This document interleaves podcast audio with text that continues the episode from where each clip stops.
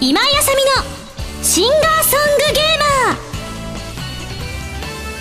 こんにちは。今井麻美の SSG287 回目でございます、え前回は私のねアーリーウィング事務所の後輩の白井悠介くんと田村直ちゃんの SSG を皆さんにお届けしました。若くて初々しいトークがね皆さん聞けたかと思います。そして2人のね私へのメッセージしかと受け止めました。えポンコツ？違うそこじゃないって怒られる。ご飯ね食べに行きましょう。いや本当にありがとう。なんかあのねあの2人が快く引き受けてくれたのと本当にあのスケジュールが合う人からあの順番にね声を声をかけてってスケジュールが合う人からって思ってたんですけれどもあの白井君も田村奈緒ちゃんもねあの用事もあったろうにぜひ今井さんのあの番組でしたらということでね2つ返事でいただいて本当ありがたいなと思いつつ私もねニヤニヤしながら放送を聞かせていただきました。なんか人ももともとね仲が良かったので会話もすごく滑らかに話していたなぁなんて思いながら2人ともトークが苦手なんですなんて初めて会った頃には言ってたんですけどもそんなこと全然感じさせないくらいねすごく聞きやすい2人ともいい声だなと。ねちょっとトークの内容はねあの厳しい今井あさみ先輩はダメ出しをするよ。あの話が広がらない。2人で同じことうんうん言い合ってて私のこと褒めたってそんな何も出ねえぞっていうね。まあありがたいですけどね。なんかやっぱ自分のことを客観的に聞ける機会ってなかなかまあ客観的でもないんですけどね。そのうち先輩が聞くっての分かってるから全然客観的でもないんですけれどもね。急にあの今井先輩はあのすごいなんかよく分かんなくてとか言われてもあの全部私の耳に入るの分かってるんであれなんですけれども。まあねあのそこからもう一ネタね何か聞きたかったなって思いましたね。ただあのリアルにこうレンちゃんは私レンちゃんの膝枕ね。本当にあのあれはいつのライブだったかしら。幕張だから8周年の時のアイマスのライブかな。の帰りに見に来てくれて。であの帰り一緒に帰ろう遠いのでね。一緒に帰ろうって言った時にもう私があまりにも疲弊しきってたのでてんちゃんが隣に座っていたの「隣失礼します」って言ってふーって座ってたので「あちょうどいいとこに枕が」っつって「ちょっとちょっとごめん貸して貸してごめんごめんごめん」っつって。で 寝かせてもらったら降りる直前に「あの履かなくてよかったです」って「ちょちょちょちょ待ってお前は。ちょっと待って。ちょっと降りるな。ちょっと待ってどういう意味だ」みたいな気持ち悪かったなら言ってよごめんみたいな。ごめんね気使わしちゃってみたいな。でもね改めて2人の声を聞いてて思いましたけれども白井君は本当になんか倍音のねすごく聞いた聞きやすい FM のねこうナレーターさんのような声をしていてそしてでんちゃんの声ってすごくねマイク乗りでストーンって耳に入ってきてね聞きやすくていくつなんだかよくわかんないあのボイスね。もういい年してしてるとは思うんですけどね。20は越してると思うんですけれども。もうちょっと言ってますかね。ですがともすれば小学生かな みたいな。もしくはあの私が学生の頃よく聞いてたそれこそあのさんま師匠とかのねあのアシスタントにいそうな感じって思いましたね。癒し的な感じでバーって喋る人と合わせるとすごく相性がいいのかななんて思ったりもしたので本当になんかあの一緒にいると見られない2人の感じをまた垣間見ることができた気がします。本当にあのアーリーウィングを立ち上げてあの私も割と創世期の頃からお世話になっている事務所なんですけれどもあのどんどん新しい若手が入ってきてですね自分も同世代とかだったり自分も若かったりとかしたらかこうライバルなんて思ったりとかすることもあるのかも。私あんま思うタイプでもないんですけど。思ったりすることもあるのかもしれないななんて思いつつもなんかやっぱりこう頼れる後輩たちが事務所に入ってきてくれてるっていうのは個人的には本当に頼もしくもあり嬉しくもありミンゴ先輩見習いたいなんて言ってるとあこんなダメな先輩見習ってあと知らないよなんてねこうニヤニヤニヤなんて思ったりもしますけれども本当にありがたいなと、えーこれからも一緒にね事務所盛り立てて頑張っていきましょう、えーもうねこの配信があった当日がですね、えアメージングソウルフェス2014飛翔の当日ということなのでまああの配信直後に聞いていらっしゃる方はこの十数時間後にはあの私たちのライブをね見に来てくださっているということことだとは思うんですけれどもあの白井君も田村直もですねあの一生懸命きっと頑張るかと思いますのでその勇姿もね応援してあげてほしいなって思いますぜひあのこのラジオお聴きくださった方はですねあのこ彼女彼が出てきた時にね大きな声をかけてあげてくれるときっと「ほわ!」って言うと思います 特に田村は「はあ!」ってあれがまた可愛いんだわ はいあのアニメとかもね本当に大活躍をねしているのであのぜひぜひアニメも見てあげていただきたいななんて先輩ずらしてなんですけれどもちょっと思ったりもします。またあのぜひただね1個言いたいね。1個だけちょっと2人に言わせてくれ。えー、注文の一緒にねご飯食べに行こうっていうなんか意外とこう面白くもないネタが来たなとも思ったんですけれども田村はそういうこと言うかなと思ってたんですけど白井君はもうちょっとね面白いこと言ってくれるかなと期待してたんですが全然あの自分は言わないっていうね田村に言わせて自分は言わないっていうところにちょっとカチンときたのでまたちょっとスパルタでねビシバシしごかなきゃいけないなと思いつつもしかも何食べに行きたい？肉この野郎。ワンコインの肉屋探してやる。嘘です。焼肉でもすき焼きでも何でもバーベキューでも何でもござるでございますので一緒にアメージングソウルフェス終わったら行きましょうね。はい、えー、それではですねここで1通普通歌を紹介したいと思います。こちら会員番号1327番の前葉さんからいただきました。アコースティックライブ2014のグッズを事前通販で手に入れましたよ。早速届いたので当日までに一度確認しておこうとプラス A ポンチョを取り出しひとしきり眺めた後袋に戻そうとしたらてってって。んなんと袋が破れちゃいました。泣きということでそんなに荒く扱ったつもりはなかったのですが皆さんもぜひ気をつけてくださいね。と、まあ、あのゴム製なのでねちょっと当たりが悪かったりなんだりしたらひょっとしたらそういうねこともあるのかもしれないですしちょっとねあの写真を添付して送ってくださったのがなんともはや切ないこういう感じで切れちゃったみたいなんです。まあ、でもあの個性っていうことでどうでしょうかなって。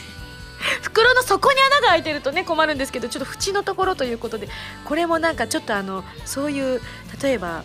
こう海賊のキャラクターで言ったらねちょっと歯が欠けてるみたいなキャラクターと思っていただいたらどうだろうみたいな。ダメかダメかダメか。もしくはねあのもしあれでしたらプラス A で他のグッズとかで入れられるものとかもあったりとかするのでねそちらを代用していただくとかしていただくといいかもしれません。ちなみに「はらまる」の映像配信でエコバッグの畳み方やっていましたよね。あんな感じでポンチョの畳み方もあったらいいなと思いました。いやあの普通に畳んでいただければ入る。あのはらまるのエコバッグは結構コツがいるんですよね。ちょうど私もそのエコバッグの開発の時にそばにいたって話も前にしたと思うんですけれども。あのこうこうこう畳んでこうこうこうしないとここがうまく入らないんですなんていうコツがあるんですってお話だったんであれだったんでね。私の場合あのポンチョの場合はペペペペーペポパッパッパシュって入るかなって思うのでね逆に面白いことできないしなんかためになるような畳み方もできないと思ってなんかあの私の知り合いの声優の女の子に畳むのがすごく得意だっていう女の子がいてコツとかこの間聞いたんですけれども家に帰って実践してみたんですけれども全然うまく畳めなくて これやっぱり性格かなとかもしくはあの殿下の方と血液型かなみたいな私 O 型なんですよって全国の O 型を敵に回すような発言でございますが O 型しょうがないですよね。どうだろう。ダメか。大型プラスしょうがないですよね。ほとんど日本人大型プラスだ。うん残念。というわけでね前葉さん、まあ、ちょっと欠けてしまったということですがこれからもあのお使いいただけると嬉しいなと思います。えー、今回はですね本当に淡路島のアコースティックライブが終わった直後の収録ということもありまして皆さんからたくさんの感想をいただいております。普通歌の方でご紹介できたらなと思っておりますので楽しみにしていてくださいね、えー、それでは皆さん次のコーナーに行ってみますよカルト M このコーナーはリスナーの皆さんから出題される今やさみに関するカルタな問題を今やさみ自身が答えていくというコーナーです。それではまず、カルト M レベル1。ハンドルネームおのっちさんからの問題です。今撮り直したら当時と一番変わりそうな曲は？といただきました。うん。三日月色。多くは語らない。よし。カルト M レベル2ハンドルネームアフロクマさんからの問題です。好きな肉は、うん、肉肉か。肉？何のあれを答えればいいんだ？えっと氷見牛とかそういうこと？あもしくはカルビとかそういうこと？わかんねえ。あでもこの間食べた神戸牛超うまかったです。カルト M レベル3ハンドルネームキヤさんからの問題です。24時間ぶっ続けてトークショー。ミンゴスが相手に選んだのは？ああ今だったらデンちゃんかも。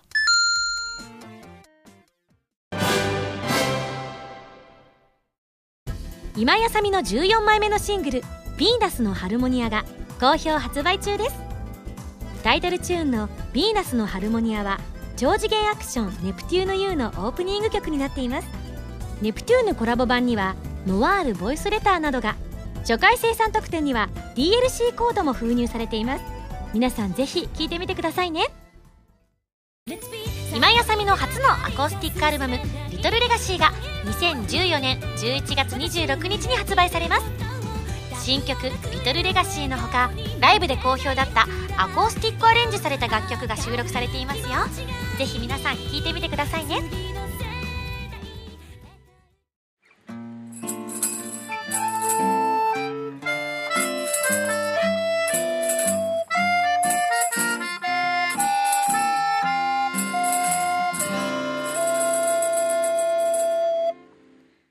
ァミセ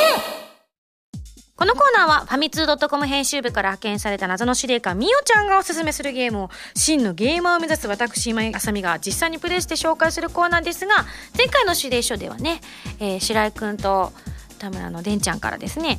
えー、未定ということで伺っておりました。そうなんです。まああの動画の方をご覧になった方はわかるかと思いますが今回取り上げるゲームを発表したいと思います。今回取り上げるのはロールセブンさんから配信中のプレイステーション43ビータ用ソフトオリオリということで、えー、まずは謝罪ですね。すいませんでした。皆さんにかっこいいゲームプレイ状況をお見せすることができず、えー、ただね初めの頃のがうまかったです。どんなゲームかと申しますと細かいドットで描かれたスケートボードゲームとなっていてプレイヤーはステージごとに決まった規定の得点を目指していろいろなトリックを駆使しながらゴールを目指していくんですが私はトリックが偶然出る以外にはちょっと発動することができませんでしたけれどもいわゆるトライアンドエラーという試しては失敗して試しては失敗してという繰り返しながらクリアを目指していくゲームとなっております。これねみおちゃんが最初に紹介するにあたってゲームをプレイした時にもみおちゃんですら結構難しかったんだそうです。えなんとなくお気づきになってらっしゃる方もいらっしゃるかと思いますけれどもそうなんです。こちらのゲームは日本製のものではございません。海外の方がお作りになられたということでいわゆる私たちが子供の頃から叩き込まれているボタン操作ってこうだよねっていう常識と少しかけ離れている部分があるので難しいのかなっていうのは思いました。例えばだけど私たちの感覚だけどこうもしあのゲームを私が作るとしたら多分こう丸ボタンか×ボタンかどちらかを押してて飛びたい時だけ離すか逆に何も押さないで飛びたい時に押すか。なんかそっちだと思うんですよねただこのゲームでは、まあ、スケートボードにまず乗り込んで×ボタンをタタタッと連打するとスピードがどんどん速くなっていくんですけれどもこう加速していってスティックの下を入力すると上にピョーンって飛ぶんです。であのいわゆる感性の法則的な感じでグーンって前に進んでいるのであのこうスケートボードが下ボタンを押したことによって上にピョーン種があると放物線を描いて前にスーッと進んでいくわけですよね。その飛んでいる最中に着地する直前に今度は×ボタンを見事にプッて押すとパーフェクトって出るわけですね。そうするとどんどんどんどん技が決まってって下にね評価が出るわけなんですけれどもその評価がちょっと気になる感じ。そうなんです。海外のゲームということでね、えー翻訳された言葉が出てきていて私はあの元の言葉が何が出ていたのかはわからないんですけれどもすごいですよね。えっ、ー、と病的とパーフェクトとまずいと分かりましたって出てるんです。飛ぶ飛ぶと。私分かりましたはあんまり出せてなかった気がしますけれどもね。あの結構ね本当に難しくてグラインドっていういわゆる本当にあのスケートボードの中でも使われている技なんですけれどもガードレールにシューって乗ってこう滑っていくようなものなんですけれどもそれをする時にアナログスティックを下に押しっぱなしにしなきゃいけないんですよ。なので普通に飛ぶだけだったら下ボタン押せばピューンって飛ぶんですけれどもこうピューンって飛んだ直後にあ上の障害物みたいなのに乗りたいって思った時には下ボタンを押したまま離さないっていうね。これ離しちゃうとまたひょって落ちちゃうのであの下ボタンをギューってまた押すと上にキュッて乗っかってその上をススススススススっていくんですであのまた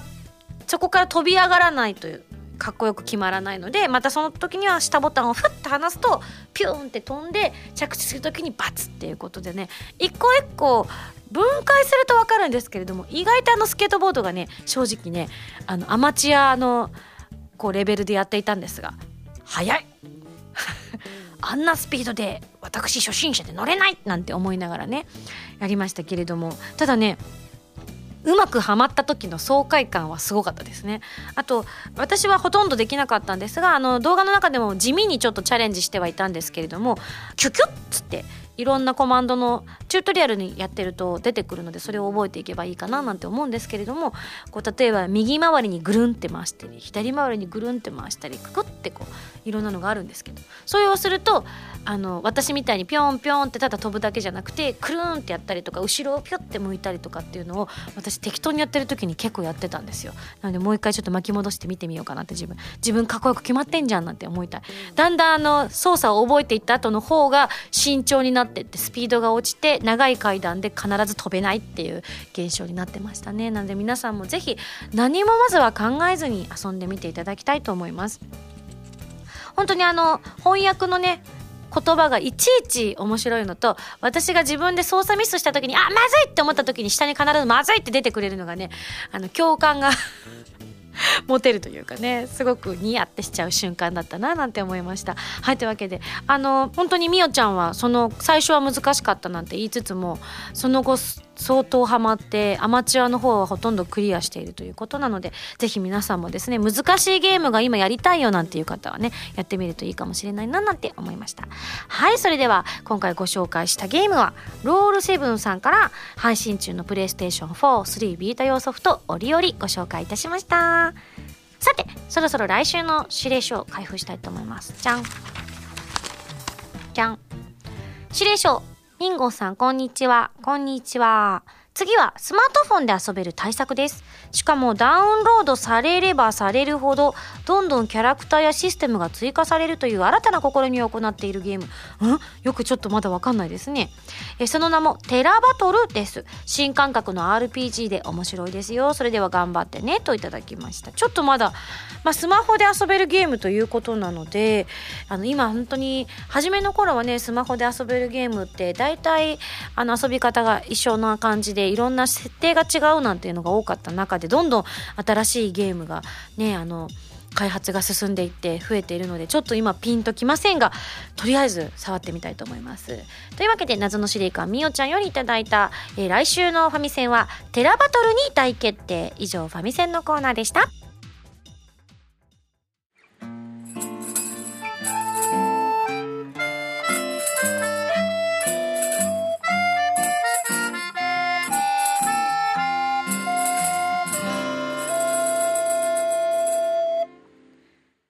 だよお便りコーナー。はいこのコーナーはお便りがたくさん届いた時に入ったり入らなかったりするコーナーでございますが今回は本当に淡路島のねライブのメールがたくさん届いてるのでガシガシいきたいと思います。こちら会員番号857番キュベ三昧さんからいただきました。ありがとう。ミンゴスこんばんは。こんばんは。淡路島行ってまいりましたよ。雲一つない青空が徐々に夕暮れから満天の星空へ。そんな自然のプラネタリウムで聴くプラス A の熱い演奏と全開のミンゴスの歌声。ここは天国だと思えるくらい感動的で幸せな空間でした。遠来からのクレッシェンドで早くも泣きそうになりながらも最後のプレシャスサウンズ合唱バージョンまで全力で楽しみました。寒さも特製ポンチョのおかげで風邪を防げて問題なかったです。本当に最高でしたよ。次に会える年末年始のツアーを楽しみに日常を頑張りたいと思います。ミンゴスはまだまだ忙しそうなのでお体に気をつけて。We are プラス A といただきました。ありがとう。もうねそうなんです。今回雨が降るかもしれないと思って先んじてですね売り出したポンチョが風もこうかなり防ぐことができて、えっと、夜になるとやっぱ少し寒かったんですよね。昼間は本当に暑くてですね日差しがもうガンガン頭皮に突き刺さるんですよ。でプラス A メンバーも本当に太陽を背中に背負った状態でリハをしていたのでもうたまちゃんに至ってはこうほっかむりをしてですね演奏していたりとかあのみやみやとかもねあの男の人だからあんまり気にしないのかななんて思ってたらフードかぶりながら やったりとかして「それ暑くないの?」って言ったら日差しに比べればこっちの方がいいなんて言ってねそれくらいあったかくてあの本当秋晴れっていうのはこういうことを言うんだろうなっていうぐらい綺麗な青空と澄んだ空気とあの台風一過のちょっと後ということもあったのでよりねあの空気が本当遠くまで澄んでて見えててですねなんて綺麗な景色なんだろうっていうのをとてもとても感じることができて元気をいただきましたね。やっぱあの自然寺今井あさみとしては自然の中で歌うと本当にあの得体の知れないパワーを感じられるというねの多分皆さんも感じたんじゃないかなって思いましたね、えー、例えばこちら。ハンドルネーム電脳腐敗さんから頂いております。ミンゴスこんにちは。こんにちは。淡路島でのアコースティックライブに参加してきました。地元であそうなんだ。天皇深井さんはあの淡路島に在住ということでありがとうございます、えー、地元でミンゴスが歌っているというのが何とも不思議な感じでした。自分の大好きなストロベリーが聴けたのも嬉しかったですし星空の下自然をテーマにした楽曲の数々を聴けたというのはとても素敵な体験でした。一つ質問ですが、えー、観客席をバックにして海側に向かって歌っておられた場面などがありミンゴスが気持ちよさそうに歌っているなと感じたのですが実際海に向かって歌ってみていかがでしたかと。ありがとうございます。いや本当にねいわゆる私のライブスタイルはこう決まり事があまりないというので有名なライブスタイルでございますのでもちろんまあ、振り付けとかがある楽曲とかなんとなく決まっている楽曲とかもふんわりはあるんですけれどもそんなのは二の次ででしてねその時やりたいことをやるそれが私だ。まあ、それに巻き込まれるプラス A メンバーは大迷惑な時もあったりもするんですけれどもね。なのでこうこの時こうしようとかああしようとかっていうのを一切決めていないんですよね。本当それに付き合わされるスタッフさんとかは大変だななんて思うんですがなので私が歌っている最中どの曲だったかなと多分海がテーマにした曲とかそういった時だったと思うんですけれども振り返るとそこに海が見えるんですよ。特に夕方とかだと余計にねあの遠くの方に海が見えて唐さんとかも見てた気がするな。もうキラッキラキラッキラこう宝石のような海が目の前に飛び込んでくるわけですよね。で皆さんは私のことを、まあ、私よりもいわゆる背の高い場所からというか階段状になっていて私よりも高いところから私を見下ろす形で今回は見ていただいたんですがより上の方にいた方なんかはね海がたくさん見える場所にいたと思うので私とバンドメンバーと緑と海をと空を同時に見ることができたとんでもない空間だったんじゃないかななんて思うんですよね。とても贅沢というか本当にあのプライスレスってこのことかなって自分でも思うぐらいで途中で私も羨ましくなってああ後ろの景色どうなってるんだろうって思いながら後ろ向いてお客さんにお尻を向けて歌うっていうことがね何度かありましたが、まあ、それも含めて空をね見上げて歌ったりとかうんなんか耳を澄ましたら本当に遠くの方から飛行機の音とか虫の声とか聞こえてきて野外ライブでもここまでナチュラルというか、うん、なんかもう目の前が自然っていう環境ってなかなかないんじゃないかなって思うんです。過去にも私あのソロじゃなければいろんなところで野外ライブ自体はやらせていただいたことがあるんですけどあの本当に群を抜いた自然観でしたね。ちょっともう一回やりたいなって思うくらいただ今回ほんと奇跡的に晴れたんですよね。あんなに晴れていいのかなってちょっと何度も確認しました。本当？みたいな。作り話じゃないですよねっていうぐらい。本とあの晴れてて。後から聞いたら関東の方はその日あんまり晴れてなかったっていう話を聞いてあ本当ラッキーだったなって思いますよね。あのたまちゃんに本当に謝りましたね。あのたまちゃんこの番組聞いてくださっているのでよくあのプラス A のみんなにもね本当に応援してくださってる方とかからあの密告されたりとかしてね。タムちゃん雨女ってアミンゴスに言われてますよみたいなことを言われたんだけどって言われてああみたいな。えでも実際タマちゃんそうだってずっと言ってたんですよ。でそれこそあのあゆみちゃんもとんでもない雨女だったんですけれども本人は「すいません私雨女なんです」ってよく言ってましたけれどもあのたまちゃんも私もダメだって言ってて。でたまちゃん晴れたねっつって私雨女もう卒業したんだけどたまちゃんもこれで卒業かなとかっていう話をしてた時にたまちゃんがあのお母様にメールをしたんですって。晴れてるよみたいなことを言ったのかどういうタイミングでだったのか分かんないんですけどそしたらお母さんからその日のメールで「あなたが言ってるのに晴れてるなんてなんか奇跡ねみたいなことがちょっと内容を詳しく覚えてないんですけど言われたみたいなことを言っててやっぱりお母さんにも思われてるんじゃんって言っていう笑い話もしたりもしましたけれども本当人生初の野外ソロライブが晴れているっていうのはもう本当に一生忘れられないなって思いましたね。こちら会員番号171番風のタクトさん、えーアコースティックライブ 2014in 淡路夢舞台お疲れ様でした、えー、ライブが終わってすぐ家に帰ってすぐにメールを書いています。自分は初のあさみさんのライブで初のアコースティックライブ初の淡路島と初めて尽くしではございましたが本当に楽しかったです。生歌の迫力と寒さで鳥肌が立ちっぱなしでした。やっぱり。夜ちょっと冷えたんですよね。相変わらず、えー、天気も非常によくこれも晴れ女に覚醒したあさみさんのおかげですねと。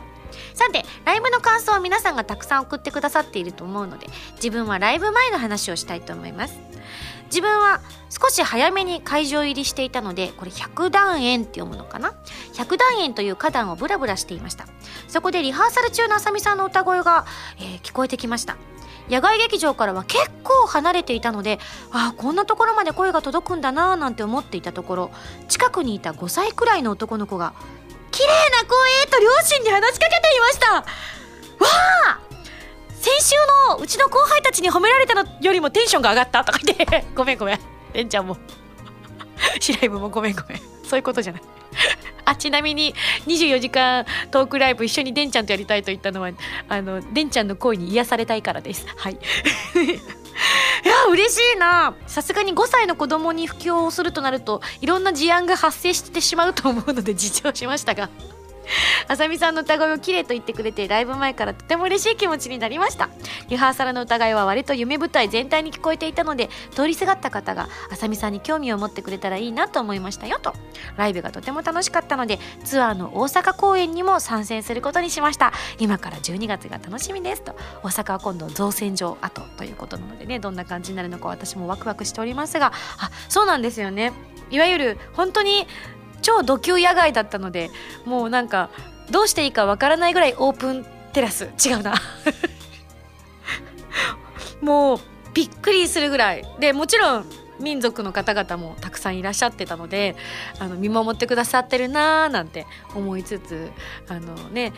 場所が場所だったのでね時間を潰すところも少なかったと思うのであの皆さんが優しく見守ってるなーなんて思いつつどの曲やりますかなんて言ってね同じ曲ばっかり練習あの練習じゃないんですけど音チェックで同じ曲ばっかりやってるからこの曲そんなに心配なのかなと思われちゃうみたいなことをみんなでねワイワイ言いながらやってたんですけれどもそうなんですよね。普通にあの私たちのライブを来てくださった方以外の方も来れるような場所だったのであのそうなんだろうななんて思いながらねあのご家族はたまたま来てるんだななんて遠くのご家族を見たりもしておりましたけれどもでもそんな風に言っていただけて嬉しかったですね。なんかあのやっぱ野外ということもあって最初セッティングに結構ね苦労したんですよ。あの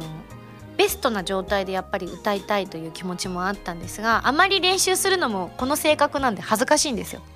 なので本当はリハなんかもうチラッとチラッてやってもすぐ引っ込んであとはもう遊ぼうと思ってたのに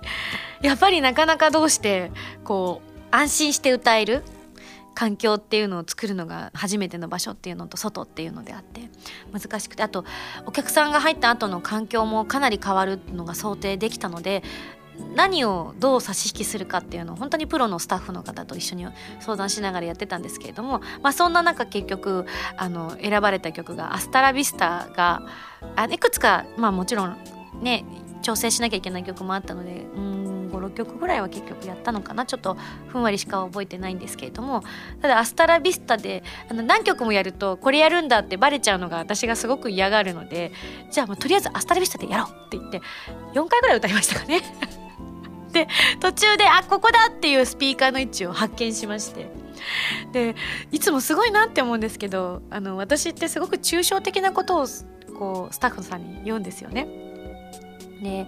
TD の時とかもそうなんですけど音楽的な専門的なこととかが私はずっとわからない人だったのでもう感覚でしかわからなくてこんな感じが好きなんですよねみたいな。いまだに結構あのこんなこと言われたの初めてですって言われて忘れられないのがあの何かの TD を初めの頃行った時にあのどうですか今井さんって言われて、うん、あの自分の目の前に竹やぶがあるみたいな感じがするんですよねって言われて。は？って言われて。分かります？って言ったら本当は分かんないだろうに分かりますって おっしゃってくださって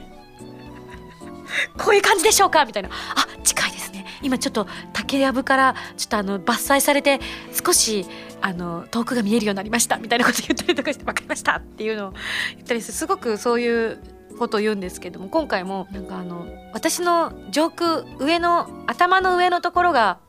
ちょっとあの誰もいないみたいな感じがして心もとないみたいな感じがするんですよね。そこを何とかしていただきたいななんて思いつつみたいなのを分かりましたって言って今回のスタッフさんもねやってくださってよくわかるなみたいな。自分で言っといてなんですけどよくわかるなって毎回思います。ただあの私顔に出やすいのであ今井さん歌いやすくなったんだなっていうのをね遠目ですぐ分かりましたよって言われたのでよかったって思いながら。いや本当頼りになるスタッフさんがいてくださってありがたいなって改めて思いましたね。はい。じゃあこちら。ハンドルネームたかどんさん。ミンゴスこんばんは。こんばんは。えー淡路夢舞台野外劇場でのアコースティックライブお疲れ様でした。ローマのコロッセオのような幻想的な会場、客席から見て背後に色づき始めた山、前方には海と最高のロケーションでした。そして、ミンゴスの美しいアコースティックソングはどれも最高に響いてきましたよ。えー、どれも最高なので全部書くと長くなりますが、厳選して1曲のみ感想を。6曲目の思いの羽で、抱きしめていてねの部分と、最後のマイラーブというところがとてもセクシーで、それでいて可愛くゾクゾクっとしました。えー、これあれだね。シライムが言ってた私の弱点ですよ。まあいいや。歌って歌い方でこんなにも変わるものなんですね。そうなんです。これが私がアコースティックアレンジで勉強してきたことということで、ぜひそれがね、伝わったというのはとても嬉しく思っております。えー、さて、来年はどこでアコースティックライブが開催されるのでしょうか？とても楽しみにしていますと。開催されるとはまだ言っていませんよっていう優しさが書いてありましたけれども、そうですね。確かに、あの、今のところ3年連続、いわゆるライブハウスではないところでのライブを毎年アコースティックライブやっているのでね、まあ、このままの流れでいくと定例化するのかなとしたらいいなと私も思っているんですがあのまたスタッフさんが面白い場所を探してきてくれるのを私も期待しております。えー、そしてライブの開催前に揚げしらす丼というのを食べてきました。とても美味しかったので画像を添付しておきますね。あと100段円からライブ会場を望んだ写真も添付しておきます。食べ物も美味しく環境も良い最高の一日となりました。ありがとうございます。とおーすごい！しらすだ！しらすがたくさん乗ってて生姜としそと海苔ときゅうりとえっ、ー、とレモンと、これはさくらんぼ、さくらんぼ？すごいね。意外ですね。梅干しかと思ったらさくらんぼでした。へえ、美味しそう。えー、なんか、海のものをね、食べれたっていうことで、よかった。うん。ありがとう。それでは最後のメール紹介します。えー、こちらハンドルネーム修二さんからいただきました。ありがとう。今井さんこんにちは。こんにちは。いつもお世話になっております。いやこちらこそ、えー、10月18日の淡路島アコースティックライブお疲れ様でした。自分も参加しましたが記憶に残る素晴らしいライブでした。夕闇から暗闇に移り変わる空に響き渡る歌声が虫の音声やそよ風と合わさってとても心地よい空間を堪能しました。ライブ当日快晴でよかったですね。雨天決行ではあったけれどもやはり晴れた方が断然いいですよね。そうだったの？雨天決行だったのまあ雨の量とか台風とかだったらどうしようもできなかったからねあれですけどその場合私もやっぱり濡れてたのかしらどうなんでしょうか、えー、先週の SSG でも冒頭で晴れバージョンと雨バージョンの2種類のコメントを取っていましたが 両方流しましたねこれ結局ね、えー、同じようにライブ当日がもしも雨だったら1曲目はロチュラのプラネタリウムじゃなくてレインになっていたりしたのかなと代わりの新幹線の中で考えたりしていましたよと。修二さん。正解です。これマジなんですマジなんです。すごい。いや実はあのセットリストがある程度固まったのが割とキンキンででして2週間くらい前にようやく上がってきてバンドメンバーとかもヒーヒー言いながらね結構曲数多いですねなんて言いながらあの準備してたんですけれどもその時私もセットリストこれですって言ってピューってメールで届いたのをパッて見た時に1曲目がレインになってたんですよ。実は。最初から。で1曲目レイントークして2曲目から別あの今回やったセットリストになっていて。で最初はあなるほどねって思ったんです。私があまりにも雨が雨が雨が雨が言ってどうせ雨が降るだろうってみんな薄々思ってたしなんとなくだけど曇りで夜小雨がパラパラっと来たねみたいな感じになるんじゃないかと。なんとなく想像してたんですよ。私の人生そんなものみたいな。思っていたので。正直最初は違和感なくあ1曲目レインなんだって思ったんですけど、まあ、それから一晩寝て朝起きてもう改めてもう一度見返してみた時にちょっとネガティブすぎるだろうと思って。いくらなんでもこれやりすぎちゃうの？と思ってあのその後スタッフみんなであの会議をする機会があったのでその時に言ったんですよね。あのすいませんこれってあの保険ですか？って聞いたらそうって言うからあの雨が降った時にねやっぱレインで始めた方がいいかなとか。まあ晴れてもあの晴れ雨じゃなくてよかったねってことでレインにしようかなと思ってって言った時にしばらくちょっとシミュレーションしてみたんです頭の中で。すごい晴れてる曇ってる微妙な天気ちょいパラパラザザ降りみたいなのを全部バーって並べてみたんですけどどのパターンをとってもやっぱ最初がレインってどうだろうって思いましてですね。これはいくちょっとまだその時は晴れるのか雨が降るのか週間天気予報も出てない状態だったので分からなかったは分からなかったんですけど晴れることを少しぐらい信じたいなという思いもあるので違う曲にしませんか？ってご相談したところ。まあ確かにねみたいな 軽い感じで。じゃあこんなのどうだろう？っていうことで雨が降ったらレインで始めようと。であの晴れたら路地裏のプラネタリウムにしようってことになったんです。ただえっ、ー、とね結構ギリギリ2日3日ぐらい前まではどっちかだったんですよ。晴れたら路地裏。雨だったらレインだったんですがなのであのそうじゃなかったバージョンの時にはレインしか歌われなくて路地裏は入らない予定だったんですけどもなんかそれも寂しいせっかく練習したしなって思って。で晴れてるのにレイン歌うのもおつかななんて思ってね。であの逆にしようっていうことになったりもしました。なのでねあの無駄なく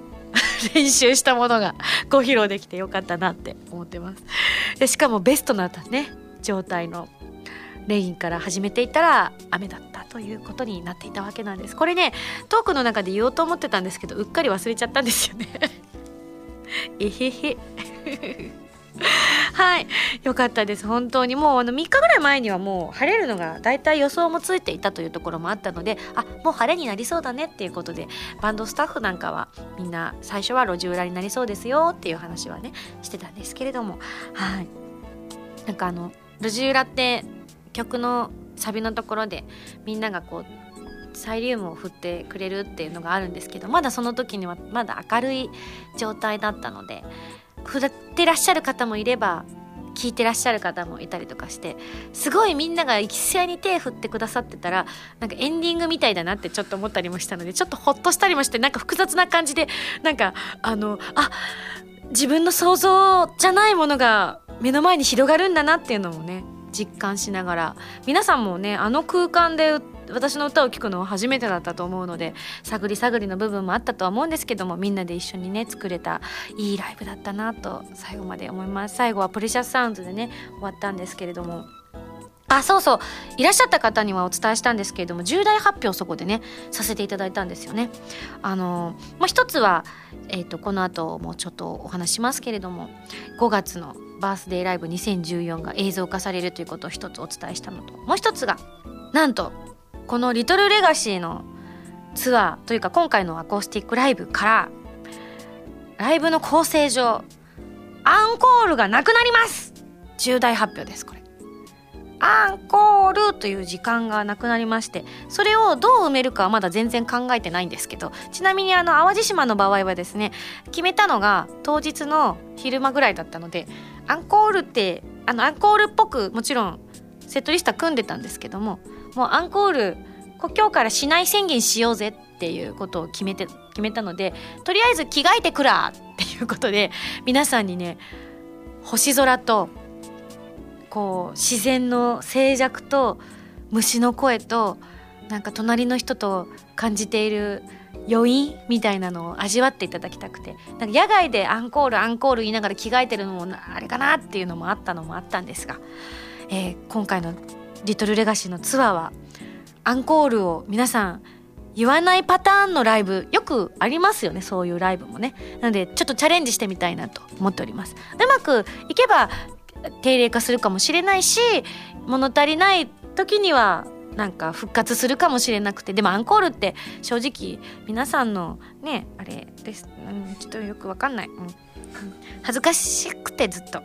なんか「お前でもアンコールアンコールって言われてるけど曲用意してんだろ」っていうのがちょっと恥ずかしくてですね。ちょっと試してみたかったんです。なので「リトルレガシーツアー」はそのような形でやりたいと思っておりますので是非皆さんついてきてください。もちろん忘れなければライブ中にも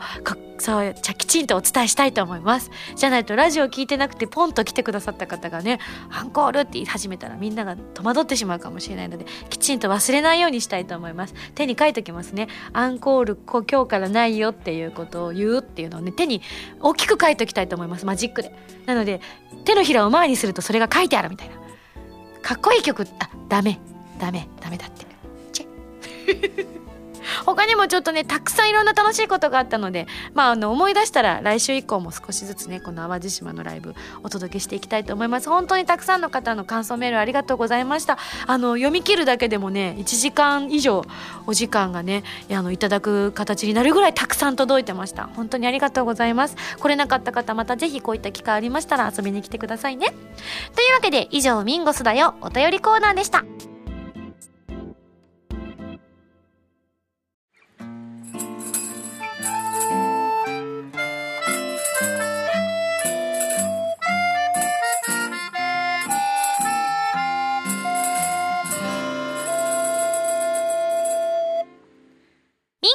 ミュージックプレイヤー。さあこのコーナーは私の新曲などを皆さんにお届けしていくコーナーでございます、えー、今回お聴きいただくのは11月26日に発売されますアコースティックアルバム「リトルレガシーから「テンダーイズ・ザ・ナイト」ウィスパリング・ナイトバージョンということで、えー、こちらはテンターはもともとすごく大人っぽい優しいお姉さんな感じで歌っている楽曲であったんですけれどもよりウィスパー寄りにより甘々な感じで、えー、歌わせていただいている曲でございます。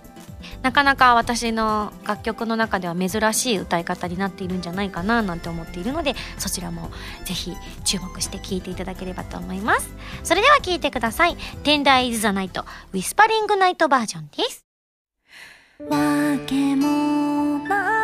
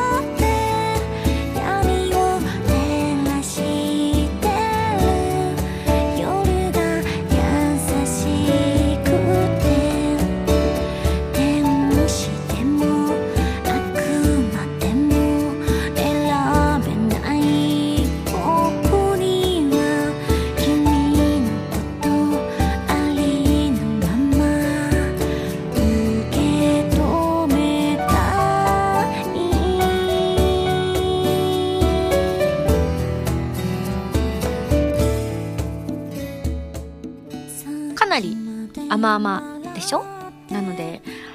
どちらかというと、まあ、天使よりもしくは天使の皮をかぶった悪魔かもしれないよりみたいなちょっとよくわかんない。自分で言っててよくわかんない。なんかあのレコーディングの時にまあ何度も歌っている曲なのでね練習なんかもほとんどなしの状態で、まあ、とりあえず歌ってみようみたいな感じで歌ってみた時にあそんな風に歌うんだねなんてディレクションいただきまして。あ違ったかしら？なんか行くなら振り切った方がいいかなと思って。あもっとやっていいよ。っていう風にね言っていただいてちょっとめったにない。なんて言うんでしょう猫なで声的な。違うかな？表現的には違うかな？自分の中ではそんなイメージだったんですけれどもいわゆるボイスを張って歌うのではなくマイクにガンガン近づいて吐息が入るぐらいの距離でやったら逆に近すぎるって言われて離れるみたいなすいません近かった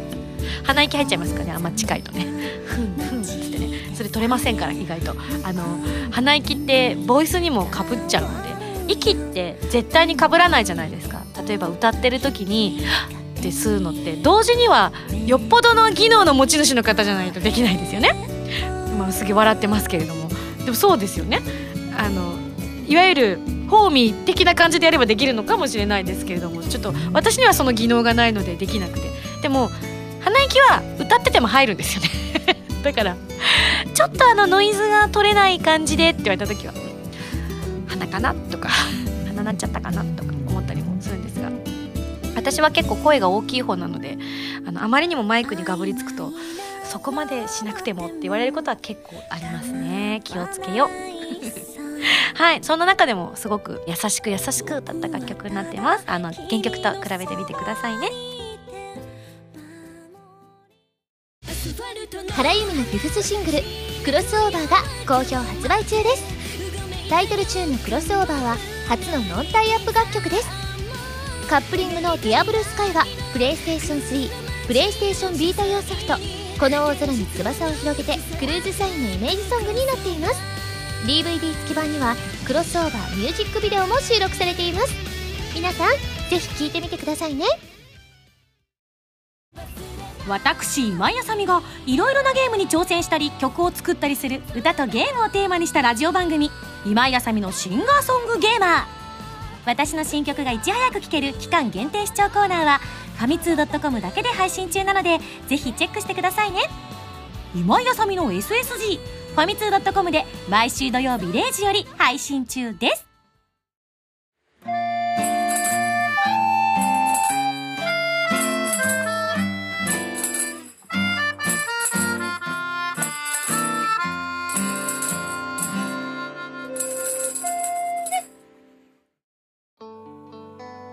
本当淡路島楽しかったですね。あの終わった後にみんなでご飯を食べに行ったんですけど本当にありがたいことにですねスタッフさんがとんでもない美味しいご飯を用意してくださってましてですね。なんかもう贅沢の極みっていう感じだったんですけどそれこそ神戸のお肉様を食させていただいた上に淡路島の玉ねぎとともに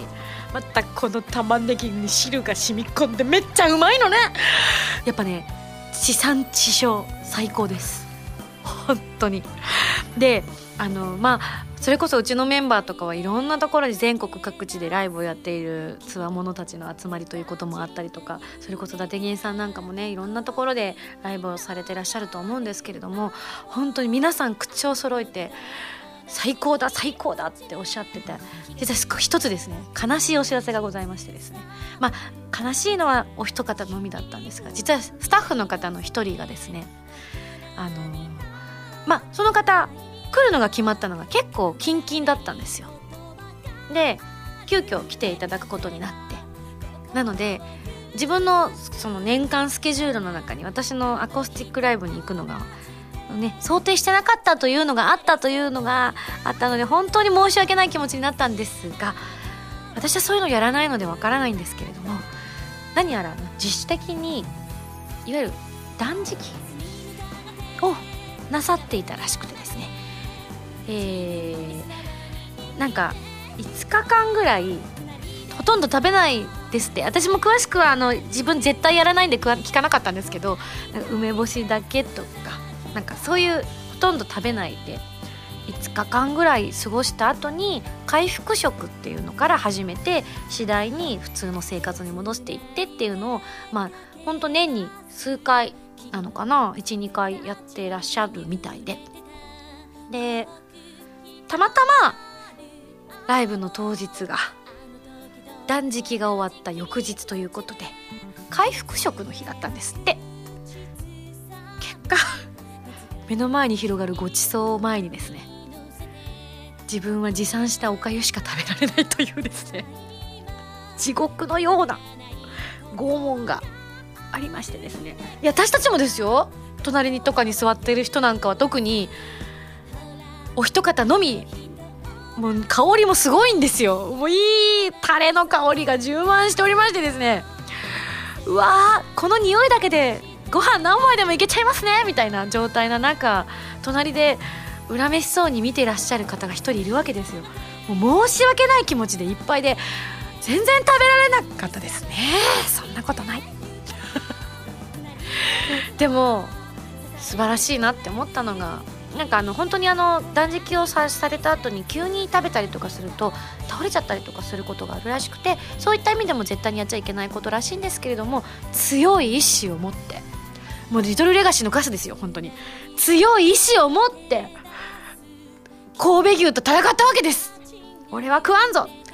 それに見事打ち勝った方にですね拍手を送りたいなと。いやもう本当に。ぜひ今度は私のライブの前後には断食を入れないようにしていただきたいなと、まあ、来る予定がなかったのもあったのですけれどもね。すごくそれがセンセーショナルな出来事の一つでしたね。いそれではここで皆さんにお知らせです。11月の26日アコースティックアルバム発売しますよ。タイトルは「リトルレガシー」アルバム用の新曲「リトルレガシー」のほかライブ等で披露したアコースティックアレンジなど12曲を収録しております。通常版に加えて数量限定版のブルーレイ付きそして DVD 付き版が発売されますのでご予約の方まだまだ間に合いますのでお願いいたします。そしてリトルレガシーのライブも控えております。それ以外のライブもね出演させていただいておりますのでぜひぜひえ詳しいことは私のですねオフィシャルウェブまたは SSG のブログなどをチェックしていただきたいと思います。番組では皆さんからのメールを募集しております。普通歌ギテ歌など各コーナー宛てに送ってください。宛先は SSG のホームページに書いてあるアドレスから題名に各コーナータイトルを本文にハンドルネームとお名前を書いて送ってきてくださいね。次回の配信は2014年11月8日土曜日となっています。それではまた来週土曜日に一緒に SSG しちゃいましょう。お相手は今やさみでした。バイバイ。